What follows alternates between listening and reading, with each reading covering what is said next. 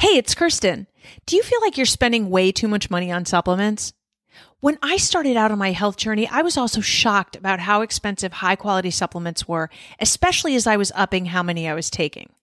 That's why when I became a practitioner back in twenty eighteen, I started offering my clients a way to save up to twenty-five percent off many of their supplements through a company called Wellevate, which is spelled W E L L E V A T E. Through Wellevate, you can order many of the supplements that you're already taking, like Pure Encapsulations, Gaia Herbs, Enzymedica, and others at discounts of up to twenty-five percent off retail. And shipping is free for orders over forty-nine dollars within the United States. The only way to buy supplements through Wellevate is through a practitioner, and I will earn a small commission at no additional cost to you while you're saving money. So if you want to start saving upwards of twenty-five percent off your supplement bill, go to the resources page on my website at carefullyhealing.com forward slash resources and go to the Wellevate section. You don't have to be a client, just set up your account and start saving.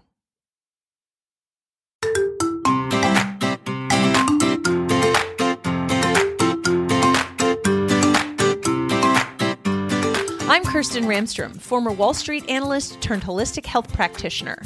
In twenty fifteen, I suffered from chronic allergies, lifelong back pain, and fatigue and brain fog that were so bad that I feared that I had a brain tumor. Then I found the First Medical Medium book, and I quickly recovered from these symptoms plus many others. Fast forward through all of my trial and error and hard lessons learned, and now I'm using all of that knowledge and experience to help people just like you heal. I created the Quest for Healing podcast to give you clarity on what a health journey really looks like, guidance to get you through challenges you may come up against, and support and inspiration here whenever you need it. So if you're looking to take control of your health so that you can move forward with your life, you're in the right place. Welcome to episode eighty-five. What a special episode this is today, because we're here to talk about how the physical, emotional, and spiritual all tie into a health journey. Now, I know you may be thinking, nope, I'm just here to heal my symptoms, and I just want to drink my celery juice and follow my antiviral protocol, and I totally get that. That's how I came into this too. I really just wanted my brain fog and my fatigue to go away, but what I figured out along the way as those symptoms started healing and other things started getting better was that I didn't quite fit into the life I'd built for myself anymore. I wasn't happy with some of my relationships. I wasn't happy in my job or where I lived, and I wasn't happy about how I'd set up my life. My life really just didn't fit anymore, and I wanted more than that. And one night, and I randomly happened to be in Costa Rica for a family wedding, and I was, of course, listening to a medical medium webinar. Remember when he used to do those? And he said something, and it hit me like a ton of bricks and made me realize that I had some emotional and spiritual work that needed to be done. And it was time. And I knew that that was what was going to take me to the next level of my healing, and that it was going to make me happier and freer in my life. Because that's a point of all of this, right? We want to heal our symptoms, but why? And it's because we want to live our lives in the best way that we can.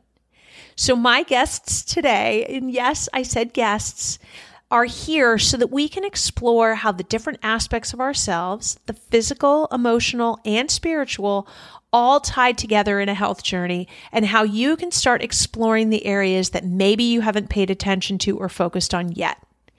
I would like to welcome back to the podcast Doctor Sherri Greene and shamanic practitioners Eileen Crispell and Amie Jones. Together, they've started a new program called The Snug, which they will explain in more detail during the episode. But we're going to dig into how the physical, emotional, and spiritual pieces really fit together to support your health journey and your life. And they provide you with some great advice about how you can start taking steps to explore the aspects that you might not have started delving into yet. And so with no further ado, let's go right to the episode.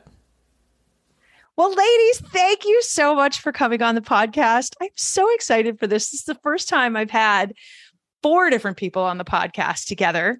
So I'm hoping that the dynamics of this are going to work well, but I have a feeling they are, because it's just so great to see all of you. I've spent quite a bit of time taping podcasts with all of you individually, but it's nice to have you all together. It's nice to be here.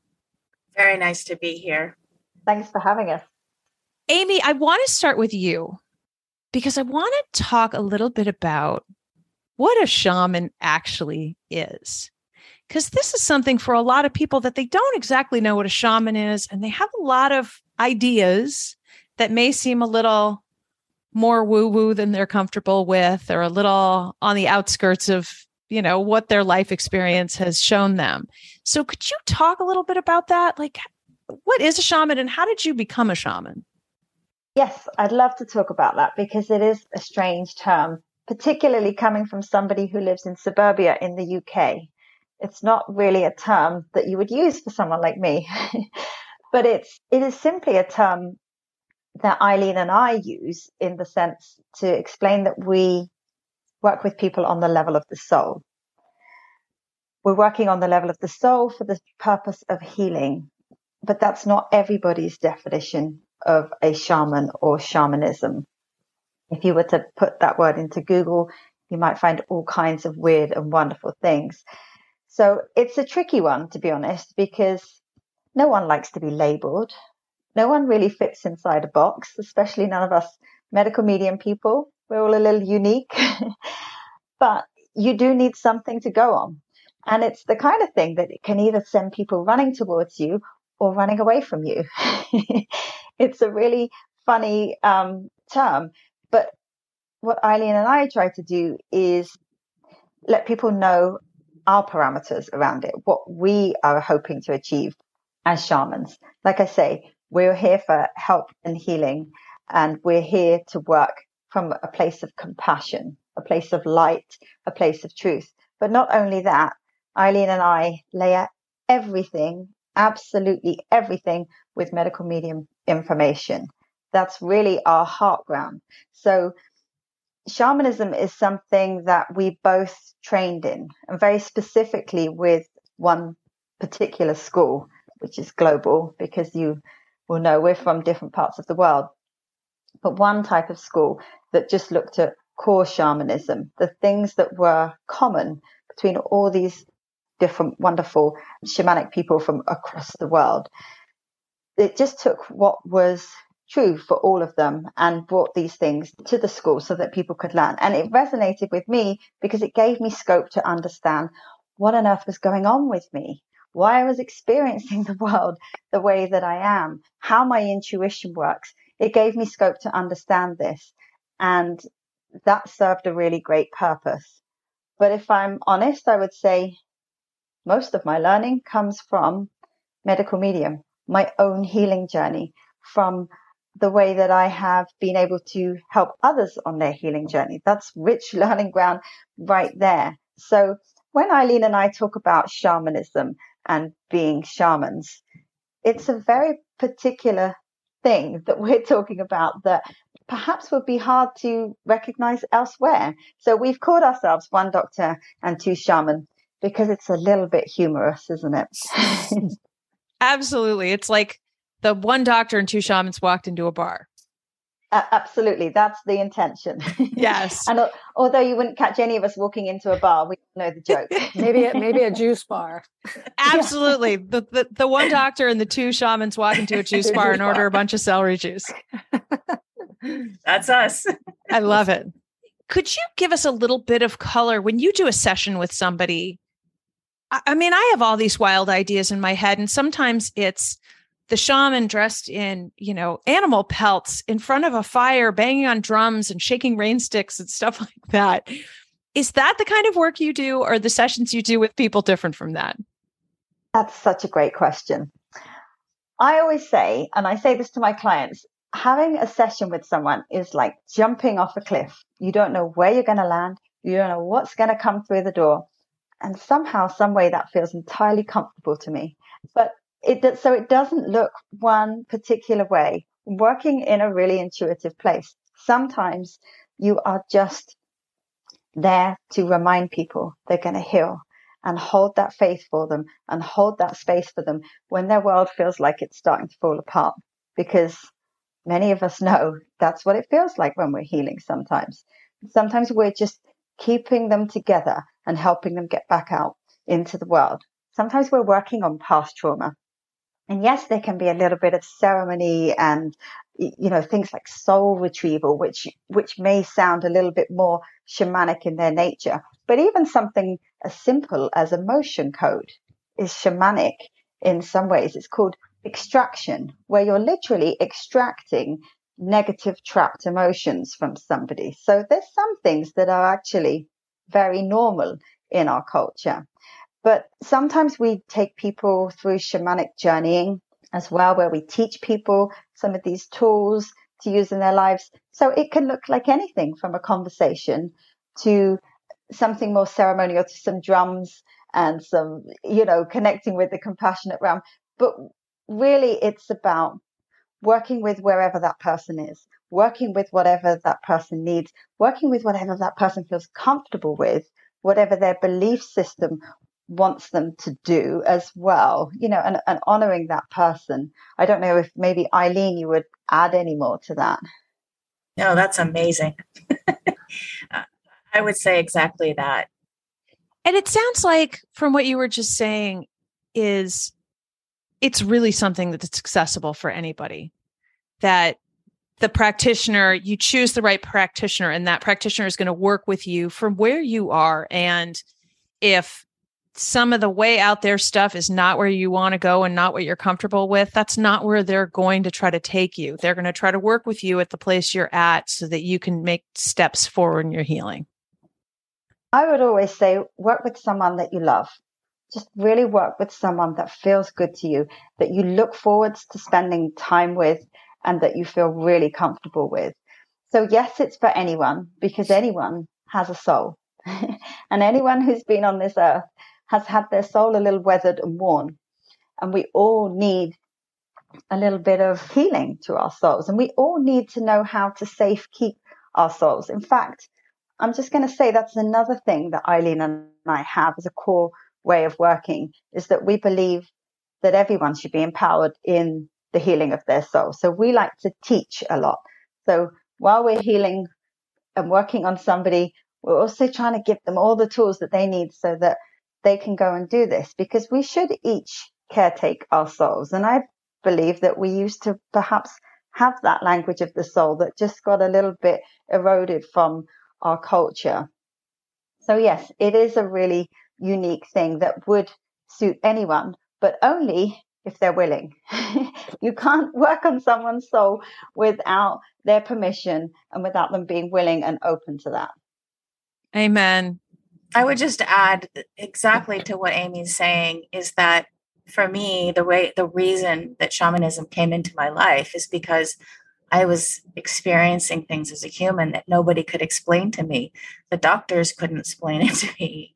And I found my answers in shamanism. And so I always think of shamanism as this lost record of what it's like to be human, because shamanism has been around as long as humans have been around. And the conversations I, I often have with people is they open up and share these experiences, these the feelings they're having.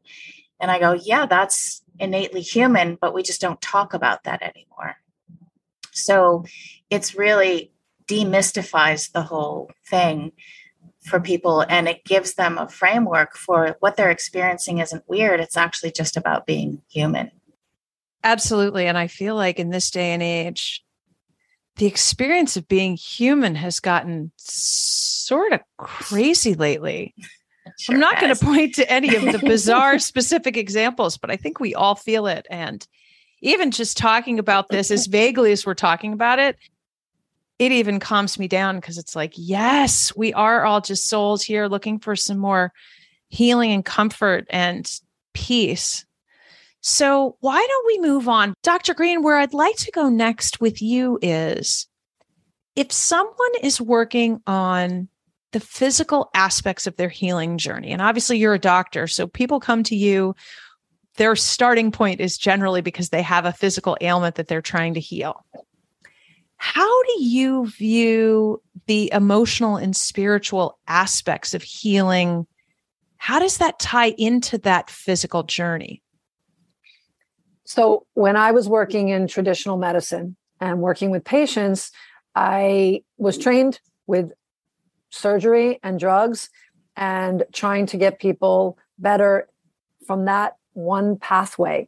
And it became very clear to me that there was something missing.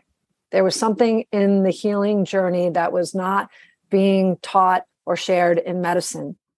And I just got really curious about, well, what is that? What is missing? And no matter what I learned and studied in books and trained and trained in all these different scenarios with um, institutions and doctors and residency programs. And so why was this a mental, emotional, spiritual piece missing?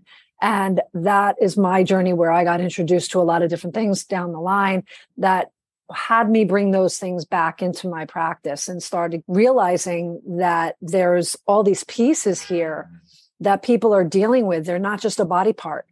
And the physical stuff wasn't going to be enough. And one thing I just wanted to, to make a point of saying that, uh, that where Amie said, and I think this is where we're, we're so, we come from these different perspectives, but we're all facing in the same direction about empowerment. And I, as a doctor, want to empower my patients to be able to be their own best doctor and to really understand their body and what's going on for them and not have somebody, you know, not be disempowered in with the doctor when they come in with whatever is their ailment and whatever's going wrong, that they get to be really strong in, in their convictions about this is my body and this is what works for me and this is what I feel and what I don't feel. And if you don't agree. So I love how that we all, all three of us have that. We want to empower souls, right?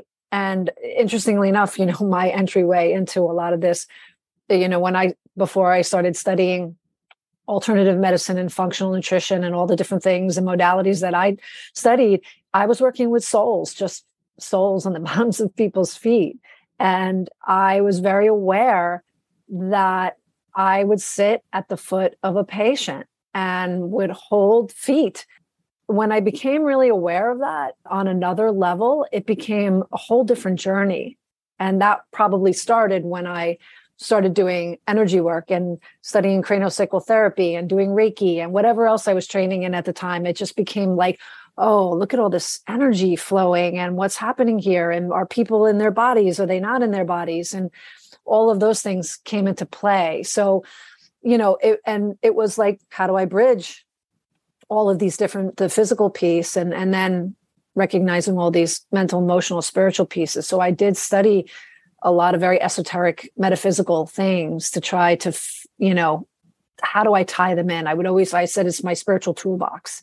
I would always be my spiritual medical tool bag that I would be like, okay, let me see what else I can put in that tool bag. So to have other things that people might need to help people on their healing journey, wherever they were, and to help meet people where they were at, because not everybody is ready for everything. Right? They're ready for bits and pieces, and they then they evolve as time goes on. It's the same thing with diet and food, right? Not everybody's ready to jump full on into medical medium information, and it's very hard to let go of certain things. So meeting people where they're at is is primary. And I made many mistakes along the way around that, because you get all excited about, oh my God, I just got the answer to this. And then you want to share, and it doesn't always translate. Yeah. How did that go when you started introducing more of that into what I assume was a very traditional medical practice? Oh my gosh. Yes. And it was really lots of conversation. For me, it was like, okay, how do I as a doctor take Anthony's work as a medium and make it really grounded and real for somebody? That, and the statement, these two know that I say this, it just came to me over time, was if I know something that's going to help somebody to heal and I don't share it because of some stigmatism or belief system that somebody has, to me, that's malpractice. So if I'm keeping that to myself and I know that something's going to heal them, I don't care where it comes from. So I would really, I'd have to introduce people to say, yes, he is known as a medical medium, but I would give people my experience and share what I've uncovered and how he helped me and when I spoke to him and what my experience was like. So I, I gave a lot of my own story and my own experience with Anthony and how uh, profound that was and how life-changing it, it had been. So it's like when you talk in the language that people can understand and try to ground it. And I always talk to people and I say, you know, have you really read that liver book? It's quite a medical textbook in there. So, and just to let them be a little more open to it. So it was, it was tricky at first for sure. And then to, to pick and choose, like introducing this to people along the way. So yeah, it was fun. And what kind of results did you start seeing after you started bringing Anthony's work, or maybe even Reiki or some of the other metaphysical things that you had learned into your practice? How did the results look from that?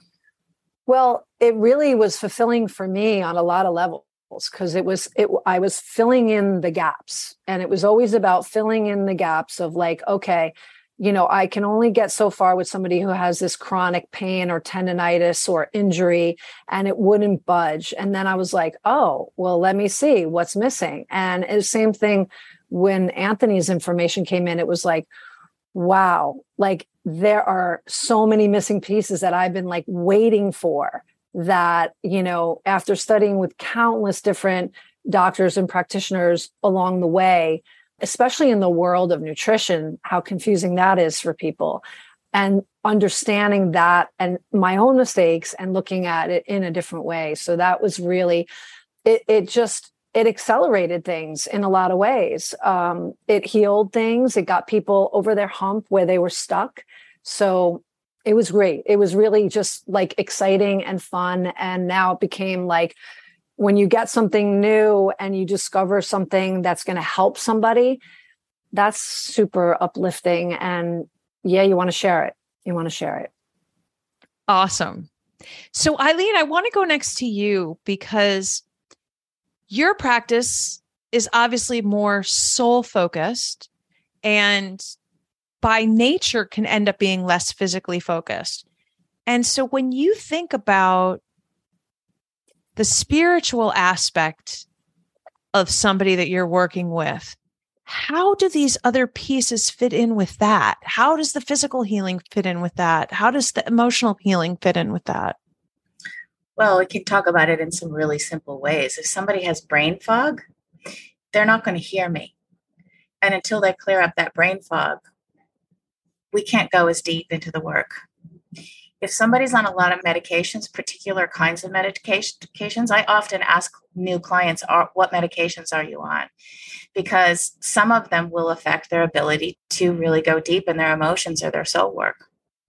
Amie has a joke where she's like, no, no, no, come to me last. You know, right? It's really actually quite helpful for people to have started their physical healing journey before they come to us.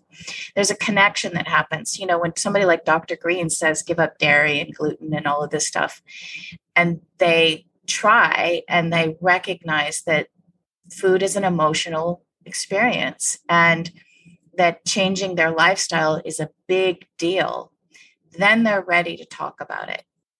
And so that's why often the line is they head for the physical stuff first, and they're talking to Doctor Greene, and then she calls us up and says, this person needs some emotional support in this journey too.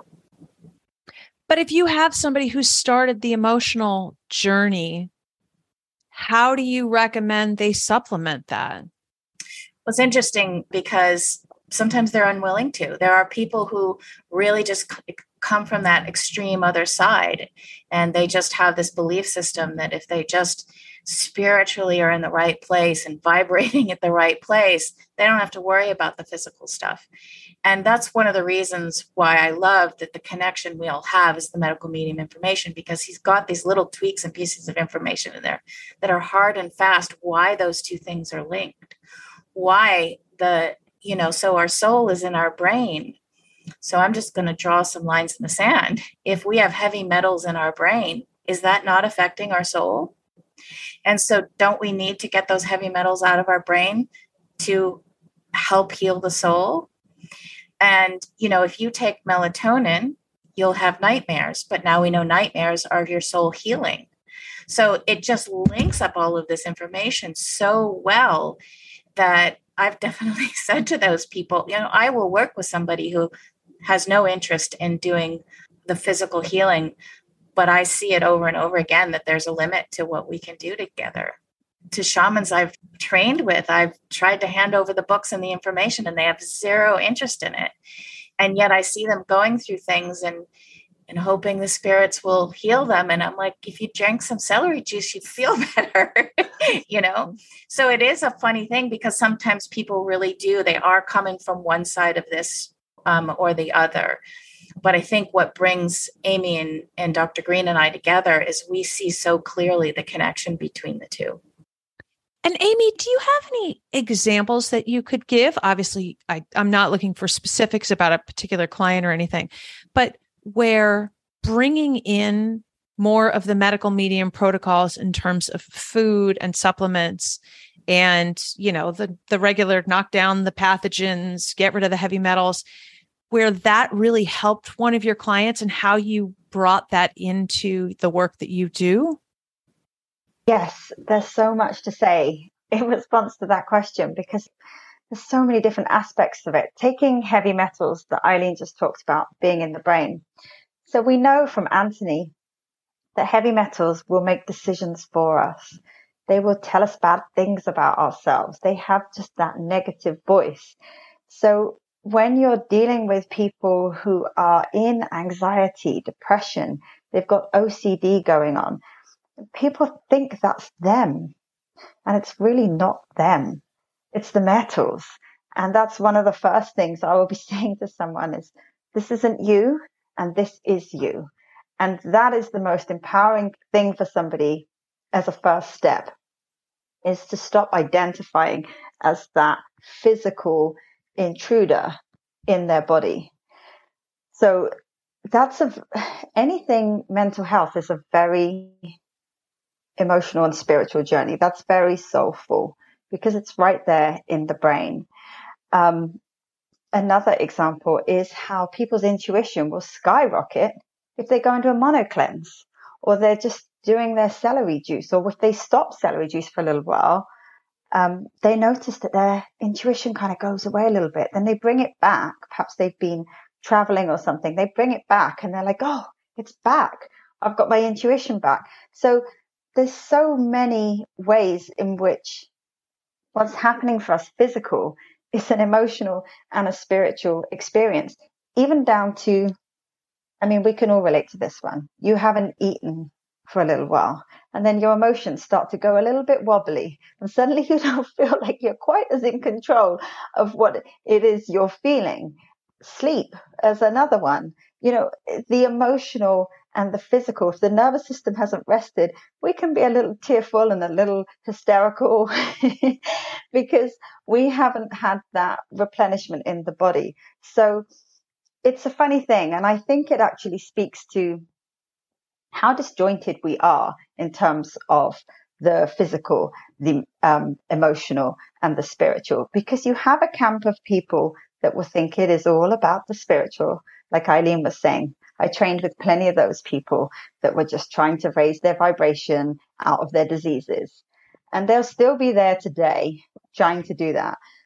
And then you have those people that just want to do the physical and they don't want to touch the spiritual. Don't talk to me about faith. Don't talk to me about anything spiritual. But I think it says so much about a greater kind of sickness that we have, is that we've lost a sense of who we are, of this sense of wholeness. And that's definitely a mission for me, Eileen, and Sherri. And if you look at Anthony and what he's doing right now, is he's trying to overthrow this monopoly of you have to be told this is how you heal and you go and see the expert. Instead, just in our bookshelves at home, or stuffed in our drawers, or next to our beds, we have all the information that people have studied years for in colleges and universities. And it's right there in books in really simple terms. And it's really overthrowing this current system that we have in place that says, okay, this is physical. And then in a separate cupboard, we have emotional. And then somewhere else, we have spiritual. And we just want to throw it all together, stir it all up and deal with that piece. And that's where the gold lies, we find. I have an interesting kind of uh, situation that is similar to what Amie was talking about from the other side, where somebody was really doing just the metaphysical, um, emotional, like energy healing meditations over and over and over again to try to heal something significant that was um, neuropathy. And that person ended up kind of checking one, found out about medical medium, came to me and ended up implementing all these things. And that's when her journey changed. And before that, who she was working with was saying, no, this is, you can change this through the energetics and through, you know, meditation. And she had enough strength and courage to say, you know what, I'm going to go search out for this. And so when we put all those pieces together, it's not throwing any piece out, it's integrating them all. And you can definitely do those meditations and energy work and visualizations and all those pieces that you do for yourself. But you know what? We might need to do these. We're in a physical body right now, and it's this dense physical body, and those pieces matter. What we put in our body matters. I think you guys all make some just amazing points here. And I think about my own journey. And when I started, I had really bad brain fog. And so even though I was working with this chi healer, I was doing it from a place of massive brain fog where I basically would sleep at my desk every day, every afternoon at work. And I wouldn't really wake up in a day until about nine o'clock at night, right before I had to go to bed. So I clawed my way through the fog every day, but I knew that there was something that needed to happen. And so I had found this chi healer through a friend of mine. And that was sort of the aspect I started on. And then I found Anthony's work, and I did really view them as separate. And while I found his work right after the first book came out, he did have the angels section at the back of the first book, but I didn't really read it. I was much more focused on the physical, but it was probably fifteen or sixteen months in that all of a sudden it hit me like a ton of bricks that, oh yes, it is all connected. And the physical, the emotional, and the spiritual are not independent of each other, and they are three pieces of the pie. They overlay on the pie rather than being an individual piece of the pie. Mm-hmm. And one of the points that he made that drove this home so clearly for me was when he started talking more about cleansing, and he talked about when you cleanse and you detox out old adrenaline. Yeah. You detox out the old emotions that are attached to that adrenaline. Yeah. I mean, what a fascinating link that, that was made, so powerful. Right? Yeah. So because powerful. It is literally pulling both or all three of those pieces really just together in one spot to say, that's really part of what happens. And it's so important. That's really an, an important piece, actually, that I use a lot, because when I can say to people, so they're maybe experiencing an emotion, and what we talk about, well, do you have a reason to be experiencing that emotion right now? And if there isn't, and I go, are you detoxing that emotion? Right. And so instead of spending hours, weeks, days worrying about why am I feeling this emotion, it's, oh, all I need to do is let go of it. Yep. Right. Done with that one. Now we can get on to something really important. I had a client who spent a couple of years in therapy dealing with something that wasn't really anything that needed to be dealt with, because nobody could say to her, oh, you were just detoxing that. So this is where those two pieces become brilliant. And I think the way the one doctor and two shamans came together is because we were collaborating with clients. And all of us love a collaborative process, because all of us love to see that the needle really gets moved for people when we're in a collaborative process. So when a patient or client gives us permission to speak to each other, and we're working in collaboration for their betterment, it's exponentially different what happens. Another great little nugget that Anthony gives us that links the body and the soul is that when the soul is scared, the adrenals will run. That's in the adrenal chapter of Liver Rescue. So if you're not dealing with those soul wounds and you're trying to get rid of that viral issue that you've got and your adrenals are shot, you know, you're you're not giving yourself the best chance of healing that. So that's mind-blowing information that we're so privileged to have these days. That is amazing. And I tie that into what Eileen was just saying. If you have a person who has been in therapy for a couple of years trying to work through something, there's some stress, there's some adrenaline that goes with that, there's some frustration that goes with that, there's a lot of things that go with that. And to be able to let that go and say, it's really not something you have to work through, you can just let it go, bring the adrenaline down. Boy, you just shortcut a whole bunch of work there, didn't you? A whole lot of effort that wasn't really getting you anywhere. In the same vein, if if Doctor Green's getting on the phone with somebody who's anxious and she's spending the first fifteen minutes of that conversation calming that person down, it's not an effective use of anybody's time, right? So if they can be working with somebody so that they can get on the phone and not be so anxious with their doctor, whether it's Doctor Green or somebody else, right? You, you know, Doctor Green is a pleasure to work with. Not all doctors are, right? But if they can get on that phone call and be more empowered, then they're going to get a lot more out of that appointment. And these are just the practical aspects. Yeah, because there's just m- many more people are in panic these days, right? Uh, there's a lot to be panicky about. And to have people be working on these other components to help them deal with more of the anxiety and the panic while they're doing their physical, the foods they need, the supplements they need, whatever else they need. And then they are doing their soul journey at the same time to know how to manage things as they come up, because things are going to come up every day. We can't walk through this lifetime here, especially now, without being triggered in some way, whether you're being triggered physically or emotionally. Absolutely. So, Doctor Green, if you were talking to somebody who has really just been focused on the physical aspect of their health journey right now, what would you suggest would be a way that they could take the next step forward into the emotion or spiritual piece? Yeah, I work with that regularly, um, trying to get people who are, they're very hyper-focused on the physical.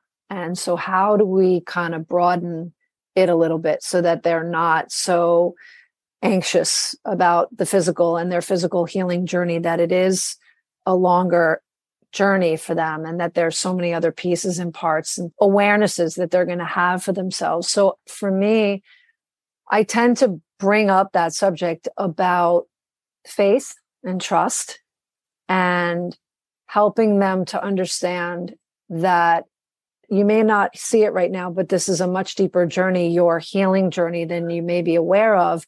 And I encourage prayer.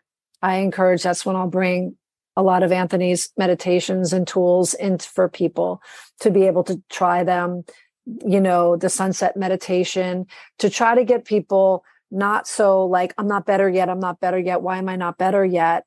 So to kind of pull back a little bit and look at this as a, a broader journey that they're on, not just a physical journey, that they are on this mental, emotional, spiritual experience in their life, and to just pull back a little bit to see a bigger picture and just give those tools about teaching them about prayer, teaching about the angels, asking for help, a higher help, having them tune in, like, what do I need? Like, what do I need today? That's not maybe a physical, like, what type of emotional support do they need?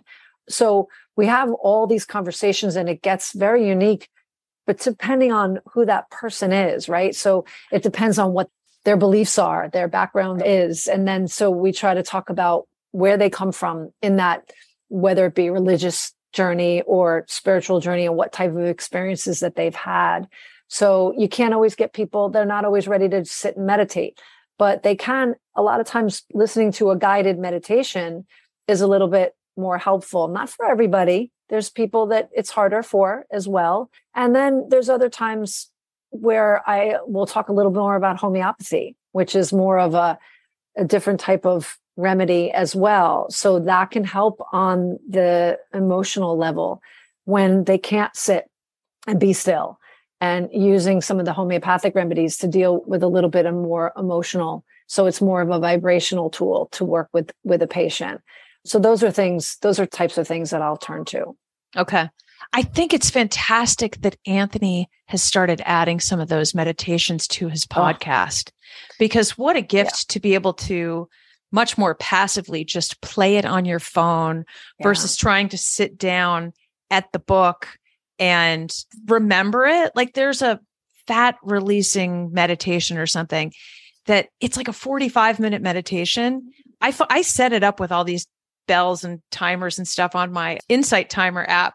But to have somebody to walk you through the timing yes. on that and to create those visualizations, it's such an easy, quick way. And he has been adding new ones to his podcast for that, which are just brilliant. So yeah, the breathing meditation is so, is so helpful. And I think it's so empowering to do that meditation. It really is. I agree. I just did it this morning. Me too. It's beautiful. Well, wonderful. So Eileen, in terms of tips that you would have for people as they start trying to bridge this gap between one aspect of this or another, what is one of the things that you recommend to people? Well, this is the reason why I tell stories.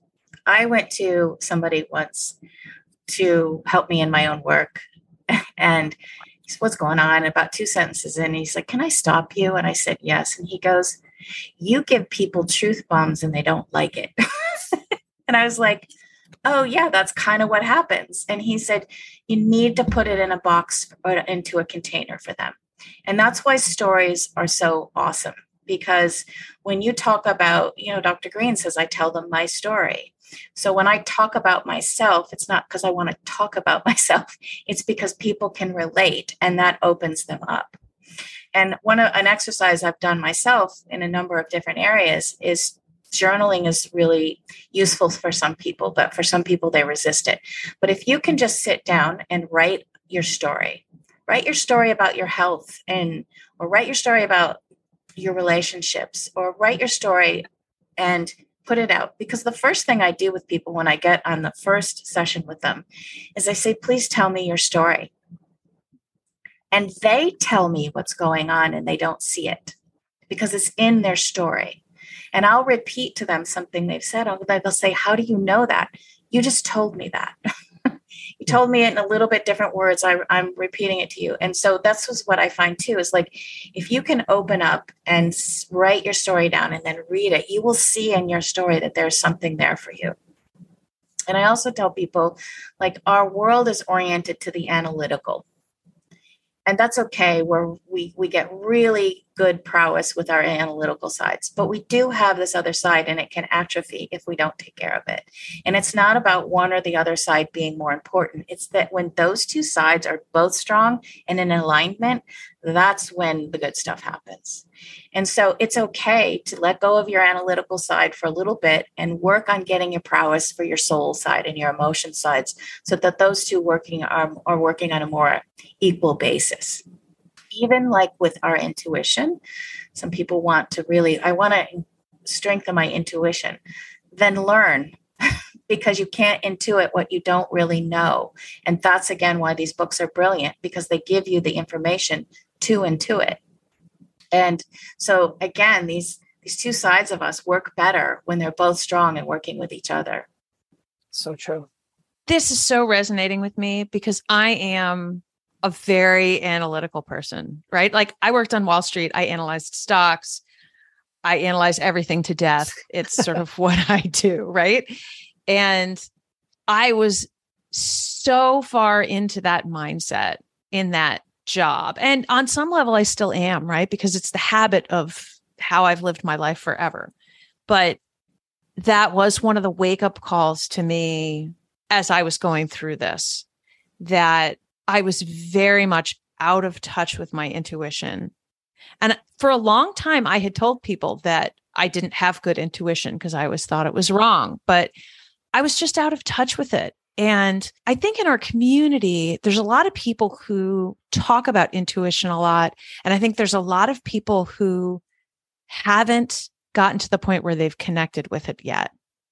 And I guess my message to them is, it does take a little time, but you'll see it when it starts popping through.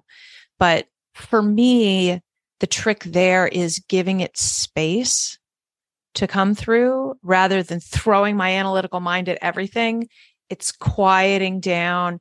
It's doing some of the journaling. It's doing some of the meditations. It's quieting it down so I can hear it, because I can't hear it through the analytical machinations that go on in my head. Because man, those are loud some days. The noise, the noise, right? Absolutely. It's also trusting it, because that's the next step. Is a lot of people will hear it and not trust it. And that takes some time and practice. So a lot of times we're telling people the intuition's there, but you've been told not to trust it. And I definitely had been told that. Yes. Yeah. And that's why I would actually suspect that some of your analytical brain, that there was probably intuition in there as well. Um, right. And that's why when those two things align, there's brilliance there. Awesome. And so, Amie, what would you suggest for people who are trying to bridge these pieces together? So I would say, as much as we're talking about a wholeness here of the body all the way through to the soul, it's going to sound like a contradiction, because I would say, remember all the different parts and pieces of yourself. Remember that you have a body. Remember that you have a heart where you keep your compassion and your joy and your love. Remember that you have a spirit, which is your strength and your will and your drive. It's also your intuition, your creativity, your self-expression. Remember you have this soul, which is who you are. It's where you keep your hope, your trust, your faith. There's all these different parts and pieces of ourselves, and they need different things. The body needs to be healed, to be strengthened. And yes, of course, it's going to have a knock-on effect to these other things. Sometimes the heart needs a little bit of freedom that we lose when we become rigid in our physical healing routines. So how do we, how do we work with that? How do we find that freedom that the heart might yearn for? How do we keep going? How does that spirit keep going when it might feel broken and it might feel like giving up? So seeing ourselves and seeing what each of these pieces really, truly needs. If we have an awareness on them, it's like having four children, you know, it's a bit like having four pets, and they each have their own character and they each have their own demands and their own needs. And how are we going to keep everybody happy? Sometimes I say to people, see yourself as the C E O of all those different pieces and parts. And then you've also got to kind of be the C E O of the emotions as well. We throw those in on top, some more things to look after, because there's these emotions that will come. Fear will come, frustration will come, anger will come, hurt will come. But how can you just pull yourself back to a little bit of space and just say, okay, there's some hurt there. It's going to go. I feel it now. I'm not going to feel it forever. We can get into, is it mine? Then we can get into, am I detoxing? We can get into, you know, you can drill down on it a little bit, but just sometimes a little bit of space between you and what you're feeling. And then you can marry those emotions with maybe some of the needs that you have as a body, heart, spirit, and soul. So like I say, that may sound like a contradiction to fragment yourself, but I'm talking about it as though you're coming from this place of like a C E O or like a mother, where you're taking care of all the parts and pieces so that they work together really well. Oh my God, that's so brilliant, because I have felt it many times myself. I can tell in the Facebook groups, there are so many people. We get so focused on the ins and outs of washing the celery and juicing the celery and cleaning the juicer and doing the grocery shopping and doing all the bits and pieces. Hyper-focus. Hyper-focus and hyperactivity around it too, right? Yeah. That all the rest of it gets pushed aside.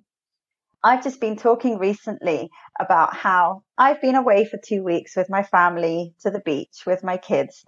And I love nothing more than pulling on my wetsuit with my kids and running into the sea and catching some waves with them.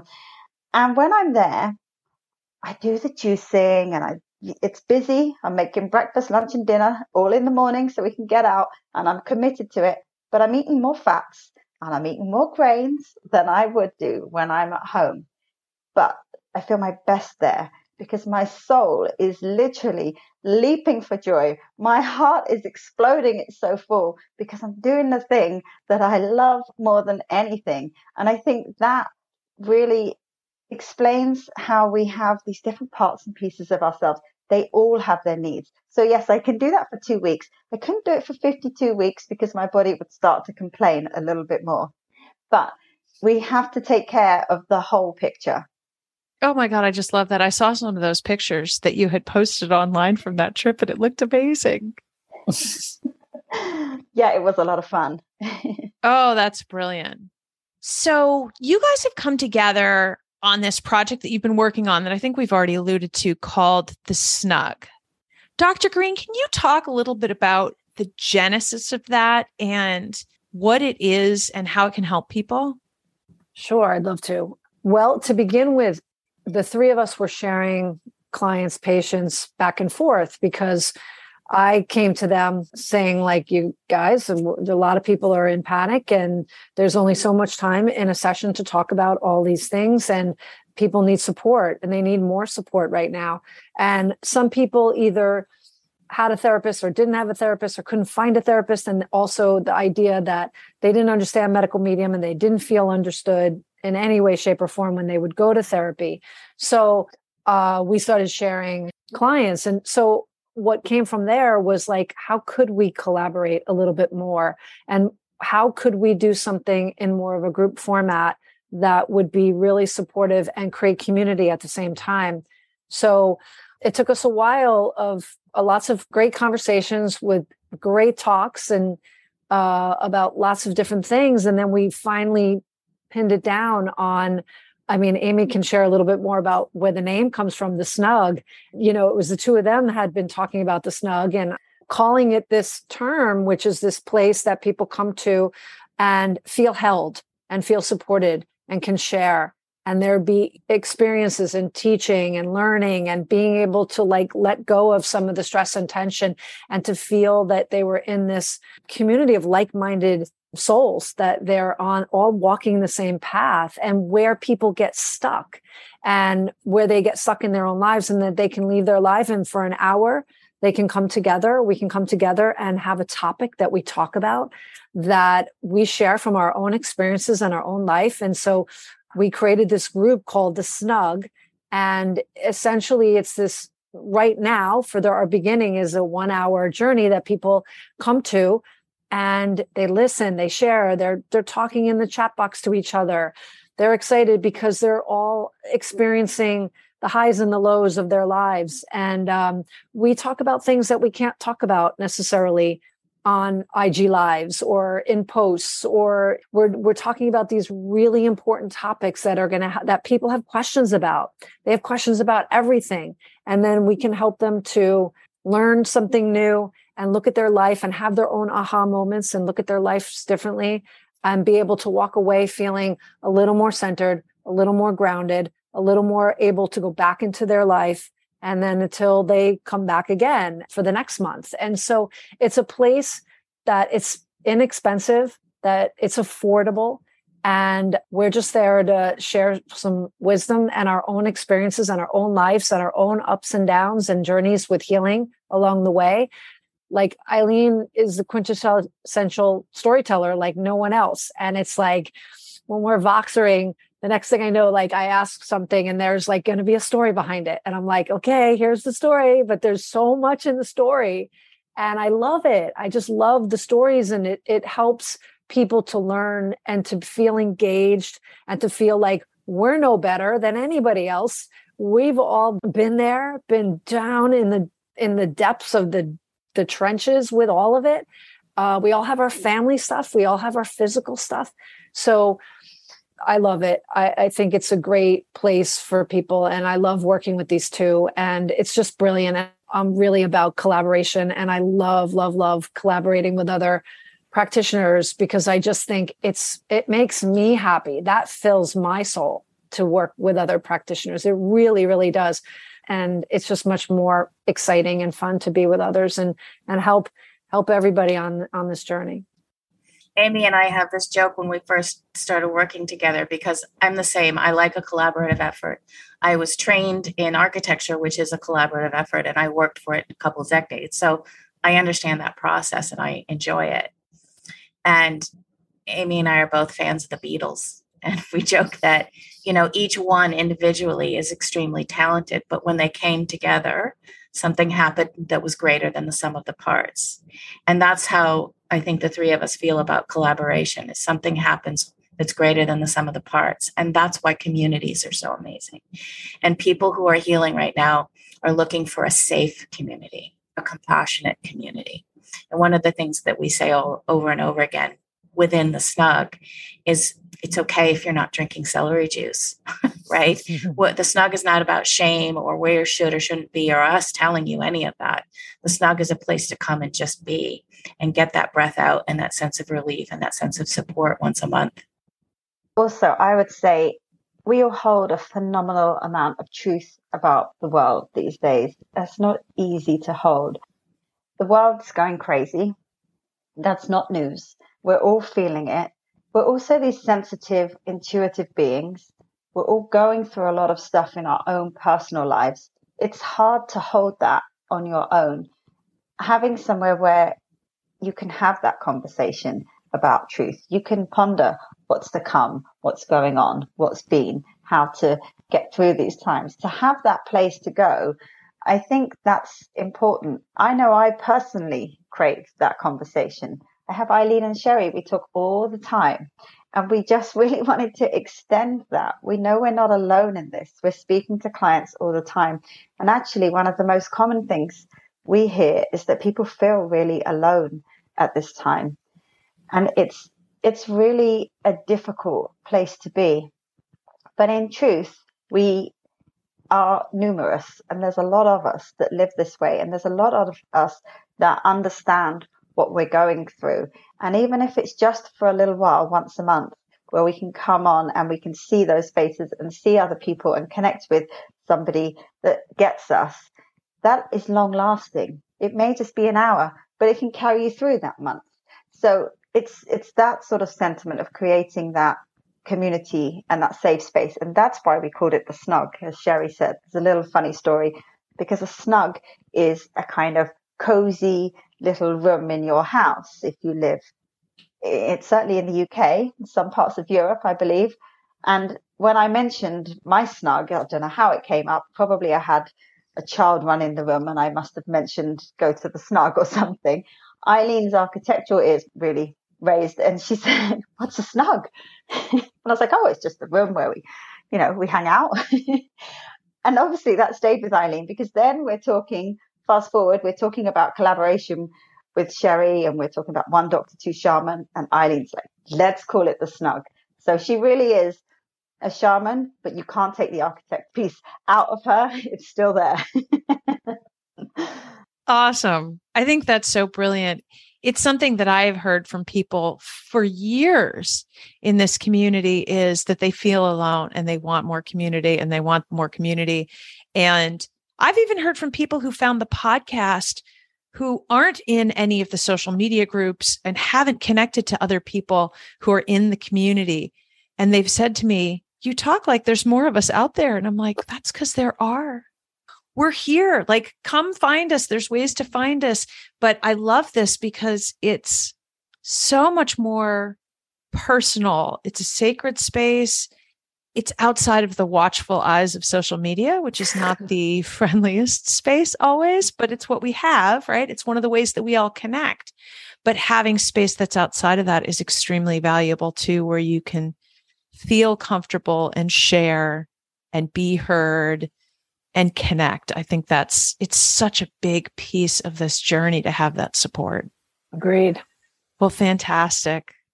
Ladies, I am so honored that you came on the podcast again, for each of you, and that we were able to have this conversation all together. This was so valuable. It really struck home in my heart too. So I hope everybody listening appreciates this as much as I do, but I can really feel the power of how you all connect together. And it's just such a beautiful space being here and sharing some microphones with you today. So thank you so much for coming on. Thank you for having us. Absolutely. It's always fun to talk to you, Kirsten. Always. Thank you. Thank you. And your podcasts are a real treasure that I hope more and more people discover, because they're amazing. Yeah, really, truly. Thank you. I hope you found this episode as helpful as I did. To find out more about Doctor Sherri, Eileen, and Amie, as well as their new program called The Snug, I will include links for all of these things in the show notes.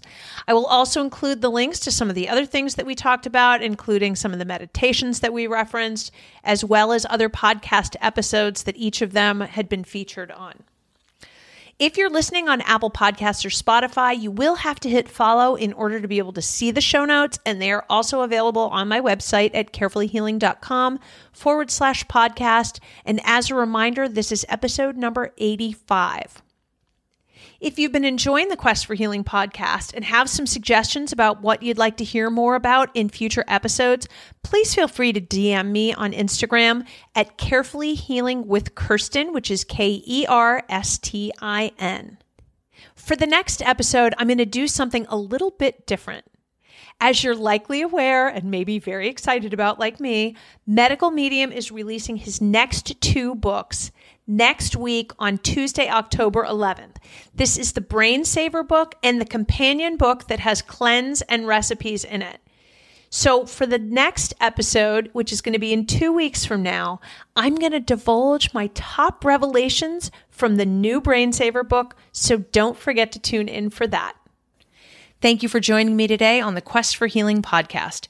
These discussions are not intended to provide medical advice, but rather to give you examples of methods and modalities that you may find interesting, informative, or helpful. Please work with your doctor as you undertake your own health journey.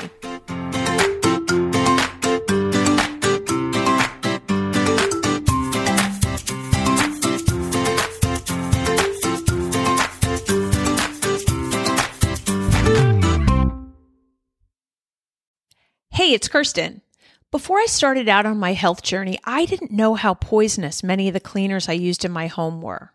Then when I started trying to clean the toxins out of my body, I started to question if the cleaners I was using were just adding back more. And how does that make sense when we're using toxic chemicals to get things clean? So imagine how excited I was when I found non-toxic, fragrance-free, essential oil-free Branch Basics cleaners. Now I use them for many things around my house, including scrubbing my kitchen and bathroom, cleaning my juicer, and as the laundry detergent for cleaning my clothes. Plus, it's also the soap that I use to wash my fruit because it's also sodium lauryl sulfate free. So check out branch basics dot com. Their starter kits make it so easy to get started, and you can use my code carefullyhealing, which is all one word, for fifteen percent off your purchase. And because I always want to be upfront with you, this is an affiliate link, so I will earn a small commission if you buy using my code. But I only recommend this product because I love it and use it myself. So if you're ready to start cleaning your home with a healthier cleaner, go to branch basics dot com.